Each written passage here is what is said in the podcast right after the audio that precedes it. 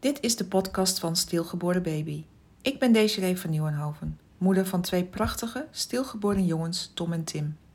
Deze podcast bevat korte en langere items die eraan gaan bijdragen dat er bewustwording komt over het onderwerp stilgeboorte. Nog altijd voelen ouders die dit is overkomen zich alleen en eenzaam en vaak onbegrepen.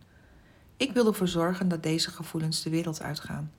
Want ook bij een stilgeboorte word je ouder, ben en blijf je altijd ouder.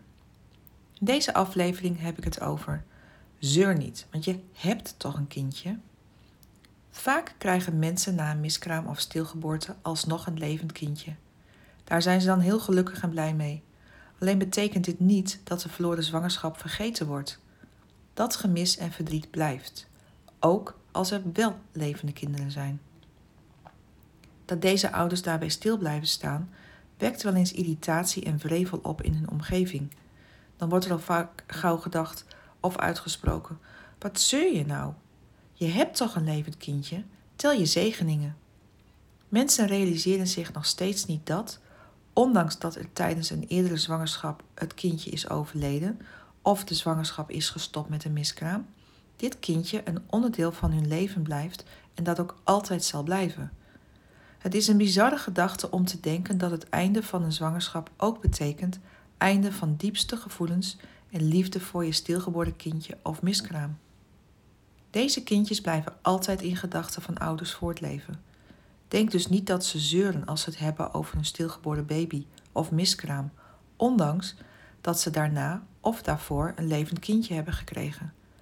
Zwangerschappen die verdrietig verlopen, blijven voor altijd onderdeel van het leven van een ouder.